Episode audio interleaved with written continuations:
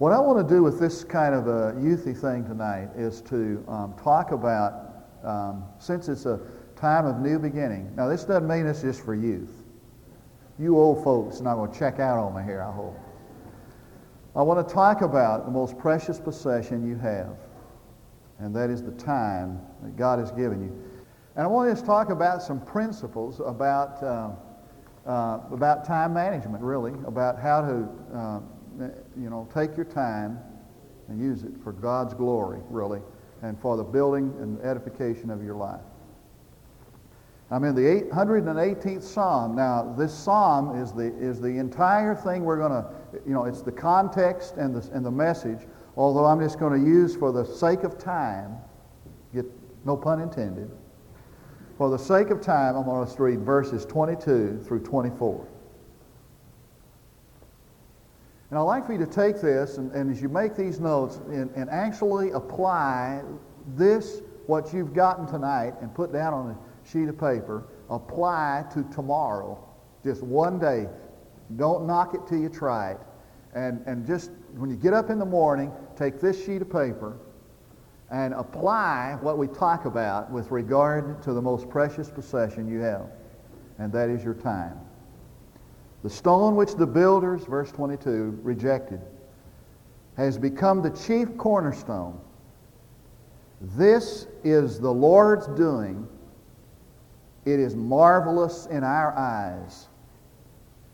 This is the day which the Lord has made. Let us rejoice and be glad in it. One of the most frequently asked questions is, what time is it? I've noticed you guys have been checking that out on your own. You know, what time is it?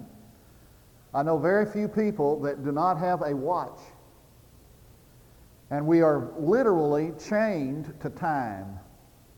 I've heard this, I, don't, I, can't, I can't verify it, but I heard that you can get the time in New York City by dialing N-E-R-V-O-U-S. Know, you guys that are hard on spelling, that's nervous. What time is it with you? Some of you, for, for some of you, it's yesterday. And most of us, many of us, especially of us older folks, live in the past. And we're all, most of the victories that we have, we have, we can claim are victories in yesterdays. And we live in the past. And we talk about what happened yesterday. And you ask some of us to give a testimony. And we testify to something that happened in the past. No fresh encounters, no fresh experiences. It's always yesterday. We live in past victories, and some of us live in past guilt or past defeat. We are bound by yesterdays. For some of us, it's always tomorrow. Sociologists tell us that many people, the majority of people, are just marking time, waiting for something to happen. It's always tomorrow. Tomorrow, when I get my bills paid, I'm going to start tithing. When I get my children raised, I'm going to take some responsibility in the church. When I get retired, I'm going to be involved in church activities. It's always tomorrow. I was driving down a street in Fort Worth, Texas when I lived in Fort Worth, and I pulled up on Saturday afternoon, now get this, in Cowtown. I pulled up behind a, a man, had a big cowboy hat on, he was driving a Biarritz Cadillac. I mean, luxury Cadillac. And he was sitting at the red light in downtown Fort Worth going to, I guess, to, to Billy Bob's. Y'all know where Billy Bob's, you know, is. He had this big cowboy hat, and I noticed that on his bumper sticker was this, uh, on his bumper was this bumper sticker that said, I'd rather be flying. Now, what could be better than to have a cowboy hat headed for Billy Bob's and a Biarritz Cadillac Saturday afternoon in Fort Worth. Well, this guy, he'd rather be flying. It's always something else, isn't it? I mean, we're always looking for something else. We'll wait for tomorrow. But what time is it for you? Every single morning you give a, get up, God gives you something very precious. He gives you time. And time is essential to life. As a matter of fact, my life and your life is measured in concepts of time. And I need to understand that I cannot commit my life to God until I commit my time to Him. And I have to understand that I can never glorify God until I glorify God with my time. And I cannot please God, ever please Him, until I learn to please Him with my time. So there's no better way to start a new beginning than to talk about what to do with time. Three or four things, maybe five or six, depending on the time. This is the day the Lord has made. Number one, this is a, provid- this is a provided day. Now, where did this day come from? You're getting up in the morning and you got this worksheet and you're looking at this. Where did this day come from? Let me tell you where this day came from. It came from God. And a long time before you were ever created, God created this day for you and provided it for you and gives it to you. This is a God created, God provided day. I've read and I remember the story when I was a kid. We'd have an evangelist come and preach revival. Every one of them would get around sometime during the week of preaching that text from Daniel about the handwriting on the wall. I mean, scary stuff like Here's Belshazzar, and they're celebrating in this banquet, desecrating the vessels of the temple, and all of a sudden this hand begins to appear on the wall and write. And it writes mene, mene, tekel upharsin, translated, Thou art weighed in the balances and found wanting. I mean, and, and, and, and the evangelist would talk about the handwriting on the wall. What most evangelists, very, very few of them, ever really pointed out was the little phrase that precedes that. Thou art weighed in the balances and are found wanting. And the little phrase that precedes it is this The God in whose hand thy breath is, thou hast not glorified. One day it just dawned on me that God holds our breath in his hand and he doles it out to us a breath at a time. That's a sobering thought.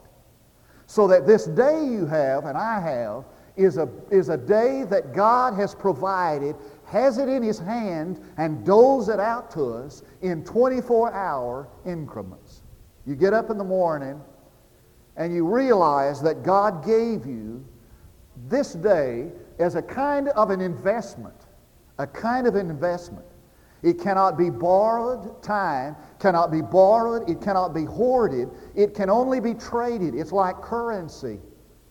And it can be traded foolishly or it can be traded wisely. And so when I get up in the morning, I determine what am I going to do with this currency called time? What am I, what am I going to trade it for? What am I going to to give up in this time to receive the best kind of investment that I can receive. And I realize that when I lie down at night, that this day that I've been given, whether I have invested it for good or evil, is gone forever.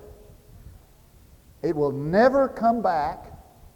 It can never be ours again. It's like standing on the edge of a river and watching a swift current go by and there are these little bubbles on the top of the water. They're within reach for a while, then they're out of reach, then they're out of sight, and then they're gone forever to the ocean, and you'll never recover it again. So that you have today, and you'll never have today again. It'll be gone forever. It is a provided day. How am I going to take this day, and what am I going to do with it that I can receive the best return on my investment of time? That means that I've got to determine what kind of choices I'm going to make today. And will these choices be a choice that will be beneficial to my life both tomorrow and in the future? It is a provided day. Second, this is a present day.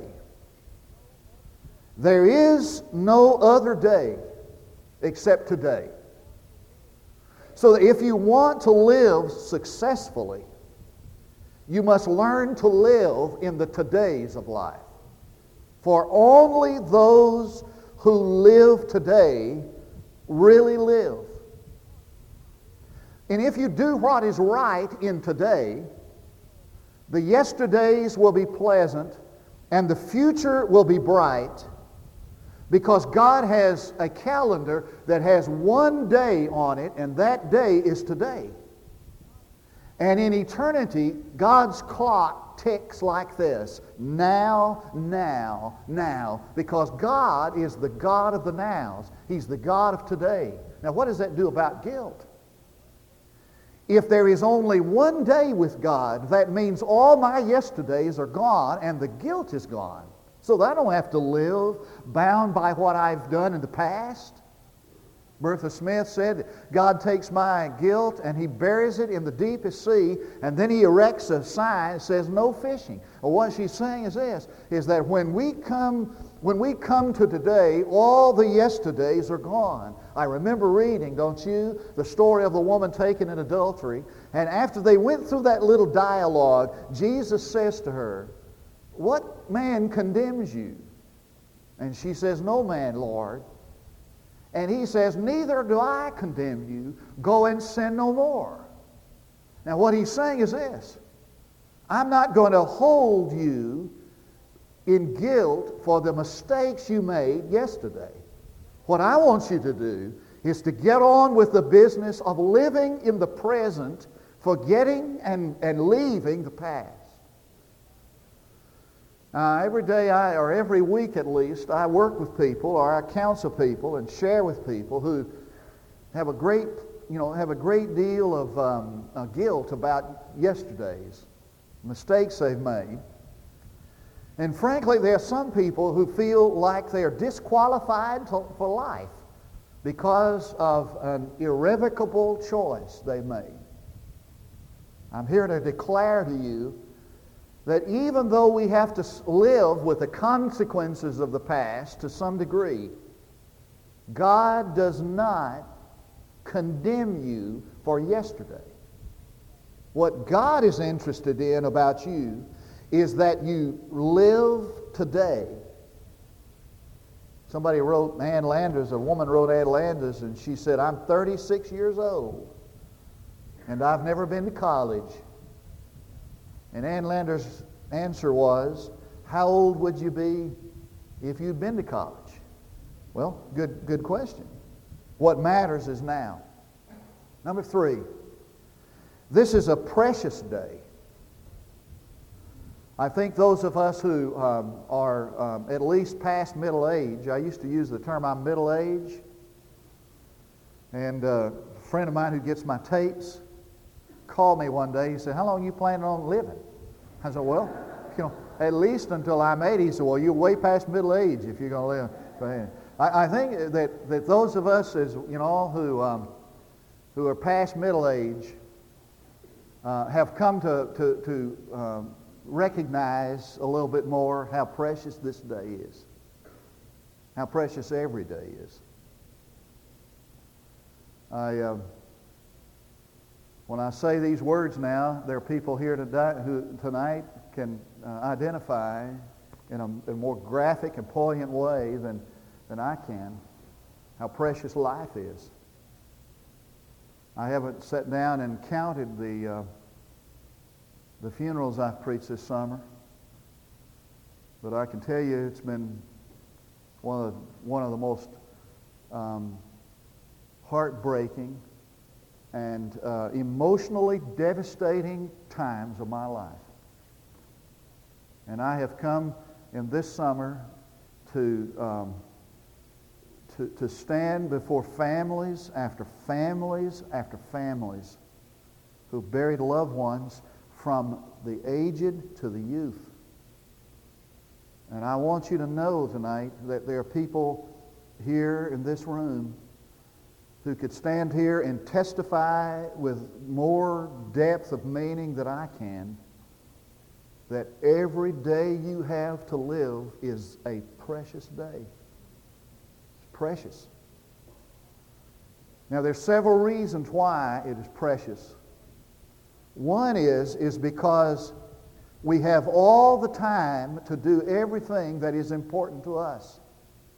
You have all the time to do everything that's important to you. You ever notice that? I mean, you're going to make time for those things that are really important to you. Um, Monday night football starts up in a couple of weeks. I guarantee you, you're going to have time, whether you get your studies done or not, you'll have time for Monday night football. As a matter of fact, how we use our time is just a measure of our priorities. Because what we really deem important are the things we get done. We have enough time to do the things important to us. Number two, we practice daily what we really believe, and everything else is just religious talk. Let me tell you what I mean. If you really believe in the power of prayer and the importance of prayer, if you really believe that, you'll find time to pray. And if you don't find time to pray, it's just religious talk you're doing. Doesn't mean a thing. And if you really believe that people without Christ are, are, are separated from God for all eternity, and that everybody ought to bear witness to the saving work of Jesus Christ, if you really believe that, you're going to find time to share the gospel with somebody. You're going to find time to witness, visit. If you don't find time to do that or make time to do that, that's just religious talk. And if you say, I love my family, my children are important to me, my marriage relationship is, a, is, is important to me, if you really mean that, if you really believe that, you're going to have time to develop your relationship with your spouse, and you're going to have time to spend with your family. And if you don't, that's just talk. It doesn't mean a thing. For what we practice daily is what we really believe, and everything else is just religious jargon. Right? Number three, we're still under this is a precious day, in case you're wondering. In case you cared. There is enough time to do all that God wants you to do. Now let me let me let me tell you something. You don't have enough time probably to do all you want to do. All you want to do. Man alive, how many, you know, never enough time to do that. But God is reasonable. He's more reasonable with you than others are. Let me tell you something. You don't have time to do everything that everybody else wants you to do. One of the hardest lessons I had to learn as a minister was that if I worked off of everybody else's agenda, I'd be, I'd be working 24 hours a day. It wouldn't be enough time to do that. You will not be able to do what everybody else wants you to do. But I can guarantee you, you do have enough time to do what God wants you to do. Now, here's the key. Now, watch this. This is important, folks. What we have to decide, if you have only one day, if God deals out your life a day at a time, we have to decide every day, at the beginning of the day, in my opinion, what does God want me to do today? Okay? What does God want me to do today? And here's a second part of that. It's equally as important. How does God want me to do it? Because sometimes when we, when we understand what God wants us to do, then we do it the way we think it should be done. What does God want me to do, and how does God want me to do it? Now, there, you say, well, how do you determine what God wants you to do? Well, you determine what God wants you to do if you develop a relationship with Him in prayer, and you determine what God wants you to do when you read God's Word and you discover God's Word, His guidance through His Word. But as, as Henry Blackaby says, you discover what God wants you to do by discovering what God is about in the world. And so as you become sensitive to where God is at work in the world, then you know that that's a divine appointment for you. So I get up in the morning and I find out, well, what does God want me to do today? And that's what I have to do. All right, number four. Before I can be a good steward of time, I must have a purpose and a goal in my life. And my purpose will determine my priorities. I need to say that again. My purpose determines my priorities. Now, we can divide life into several segments, and it's pretty easy to do as a student, I think, but it's also important to do as, a, as, a, as families and as adults. What is, what is my goal? Um, what is the goal of my life for my family?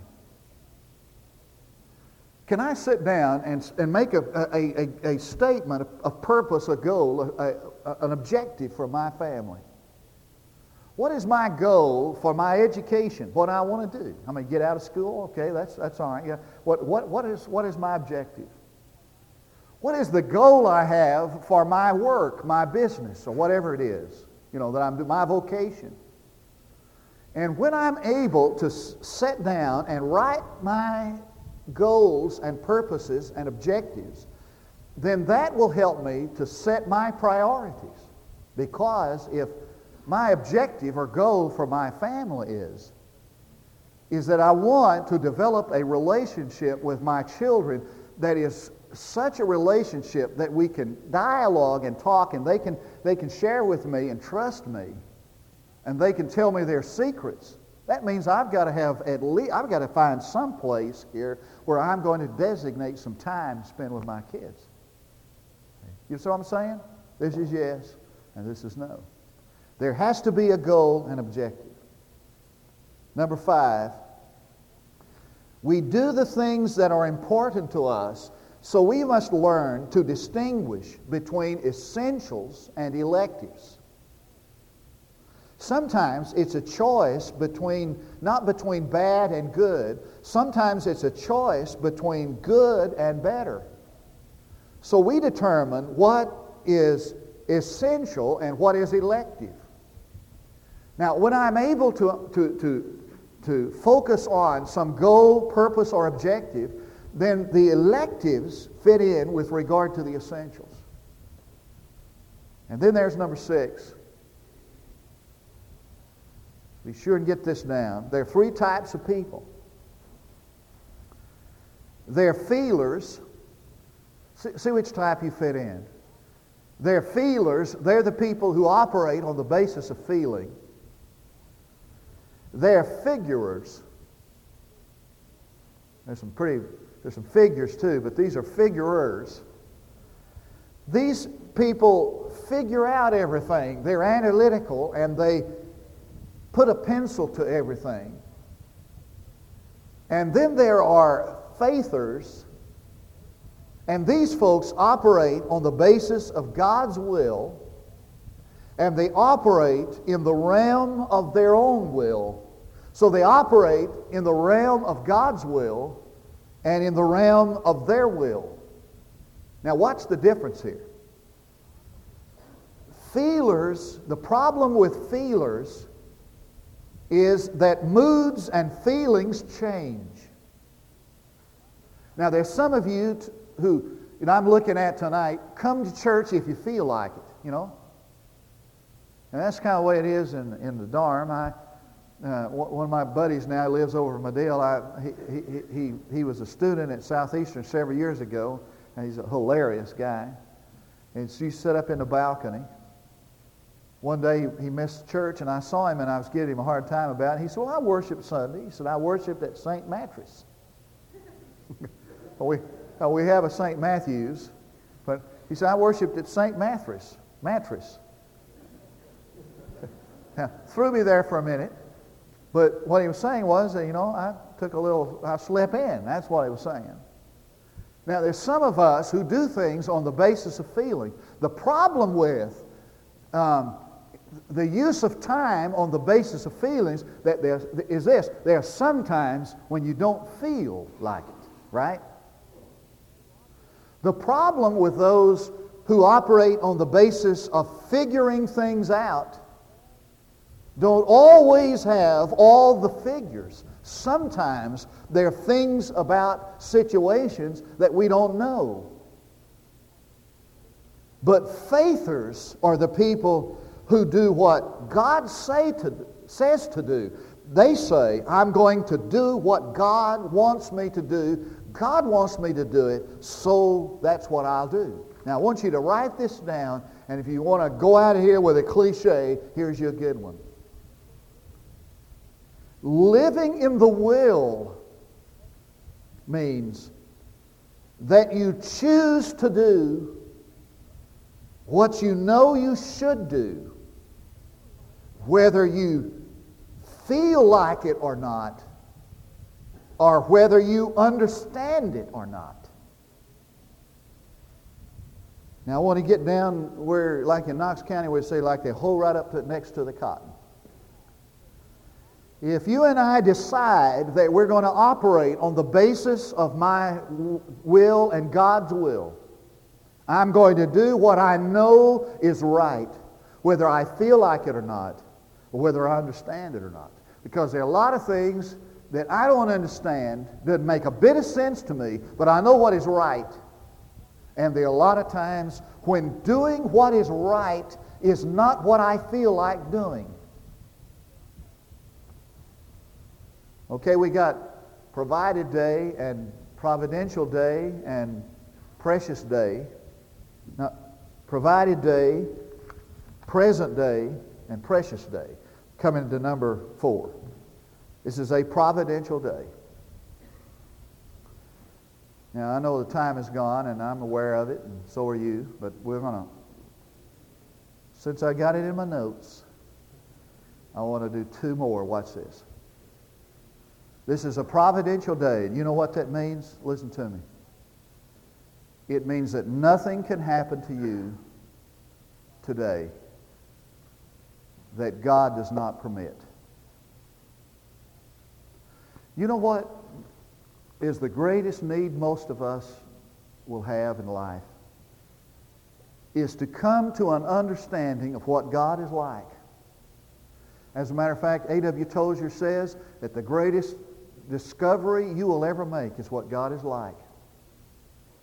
Now, Jesus said, if, if, a, if a child asks his father for, for bread, would he give him a stone? Um, I'm sure that you've gone in and said, uh, Dad, I'm hungry. You got any snacks? And he said, Well, here, take this rock and go chew on it a while. If, if, a, if, a, if a child asked his father for a fish, would he give him a snake?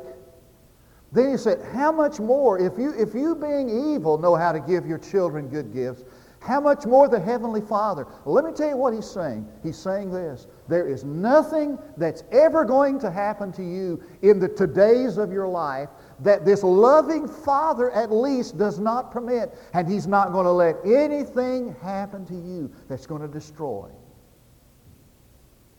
So I'm going to get up in the morning. And I'm going to believe this. I'm going to believe that whatever comes today, in this day of my life, is going to come as the result of the at least permitted will, permissive will of God, a God who loves me and knows what's best for me. And sometimes, and we were talking about this this morning in my class in Habakkuk, there's sometimes when we just cannot reconcile what God's doing. This unexplained indifference, this, this, this unexplained way he solves things, this way he does things. I mean, we, we, we see the way God is at work in the world, and we think that he, he's, he, he's, he's lost his mind. And we discover later that, that many things that happen to us that we feel like are the worst things God uses to accomplish more than he could ever accomplish any other way. And so whatever happens to me tomorrow, I understand that it is not, maybe not the, the perfect will of God, but the permissive will of God. And there is a difference. I cannot, never will I ever say, that these things that happen to us, God causes to happen. There, there are some things that God is not directly responsible for. I mean, there's some things that happen to us that we cannot say God caused to happen. And anybody who does, here's a little child he gets run over in the street. We say, well, you know, it's just God's will. Baloney. That's the Greek word for that. Baloney. It, it's, it's crazy to say something like that. But what we have to say if we believe that God is in control of the universe is that He permitted it to happen and that He will take that tragedy and work something good out of it. This is a providential day. One last thought. Here's the big one. This is a passing day. You walk out here, you go out here to Highland Cemetery, and you see these tombstones, these gravestones, and they'll have a name. Every one, every one of them is the same. They'll have a name, and they'll have, on one side, they'll have a date, and then there'll be a little dash, and they'll have another date. And this date is the date of birth, and this date is the date of death. And there's just a little dash between them. And that represents the length of your life. The Bible says it's like a runner at full gallop. It's like a vapor that's here and vanishes. It's like green grass sprouting in the morning and perishing in the evening. It's just like a dash and it's gone. When I was a child, I laughed and wept and time crept. When, as a youth, I dreamed and talked and time walked. When I became a full grown man, time ran. And later, as I grew older, as older I grew, time flew. Soon I shall find, while traveling on, that time is gone. Young people, you have all eternity to celebrate victories. But you have only a short hour before sunset to win them. And that's not a happy thought. But the fact is, to in, it is a fact. And to evade a fact is to refuse to accept reality. And the refusal to face reality causes us to live in a dream world. If you don't believe that, you pick up a newspaper tomorrow you, you do this for one month, and you turn to the obituary column. I'm sure you often look there. You turn to the obituary column, and you notice all the people who died younger than you. And if you don't believe that, you just check and see how many people die young. There is no fable, parable by an old parable teller about a king who grew real sad and he was depressed. And so he commissioned his men to go out into the kingdom and find a, a person who could make him laugh. And so they went out into the country, out into the kingdom, and they looked for someone to make him laugh. And they brought in this jester, and they said, King, he's the world's greatest fool. I mean, this is a fool. He'll make you laugh. Couldn't make him laugh. And so the search went out again, and it went on and on, and finally brought in this guy, this jester, this hilarious clown, this fool. And he went into the presence of the king, and the king said, Make me laugh, and I'll crown you the world's greatest fool. And the jester said, Before I make you laugh, let me ask you a question. Are you prepared to die.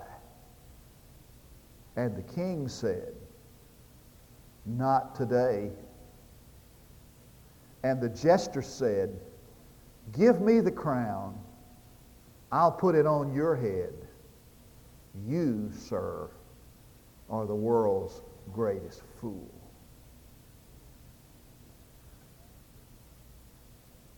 This is a passing day.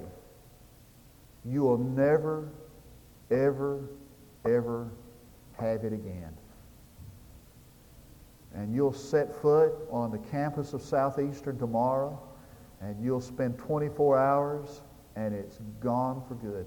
And you'll get up and you'll go to high school and middle school tomorrow, and you'll goof off if, if you're like I was, and you'll get out of school and head off to college, and you'll never, ever, listen to me, you'll never, ever have this opportunity again. And if you squander it, you're a fool. Let's pray together. Our Father, I pray that this precious moment that you give us, we will take tonight, invest it what a decision that will have an eternal difference, make an eternal difference. For I pray in Jesus' name. I'm going to ask to consider tonight an invitation, an opportunity for you to make a commitment of your life to Christ. It may mean to give your heart to Him and to be saved. It may mean to join a fellowship, a church, to bring your gifts and plant them in this fellowship or to rededicate yourself to Christ, whatever that means. You can't glorify God till you give Him your time. While we stand to sing, we invite you to come.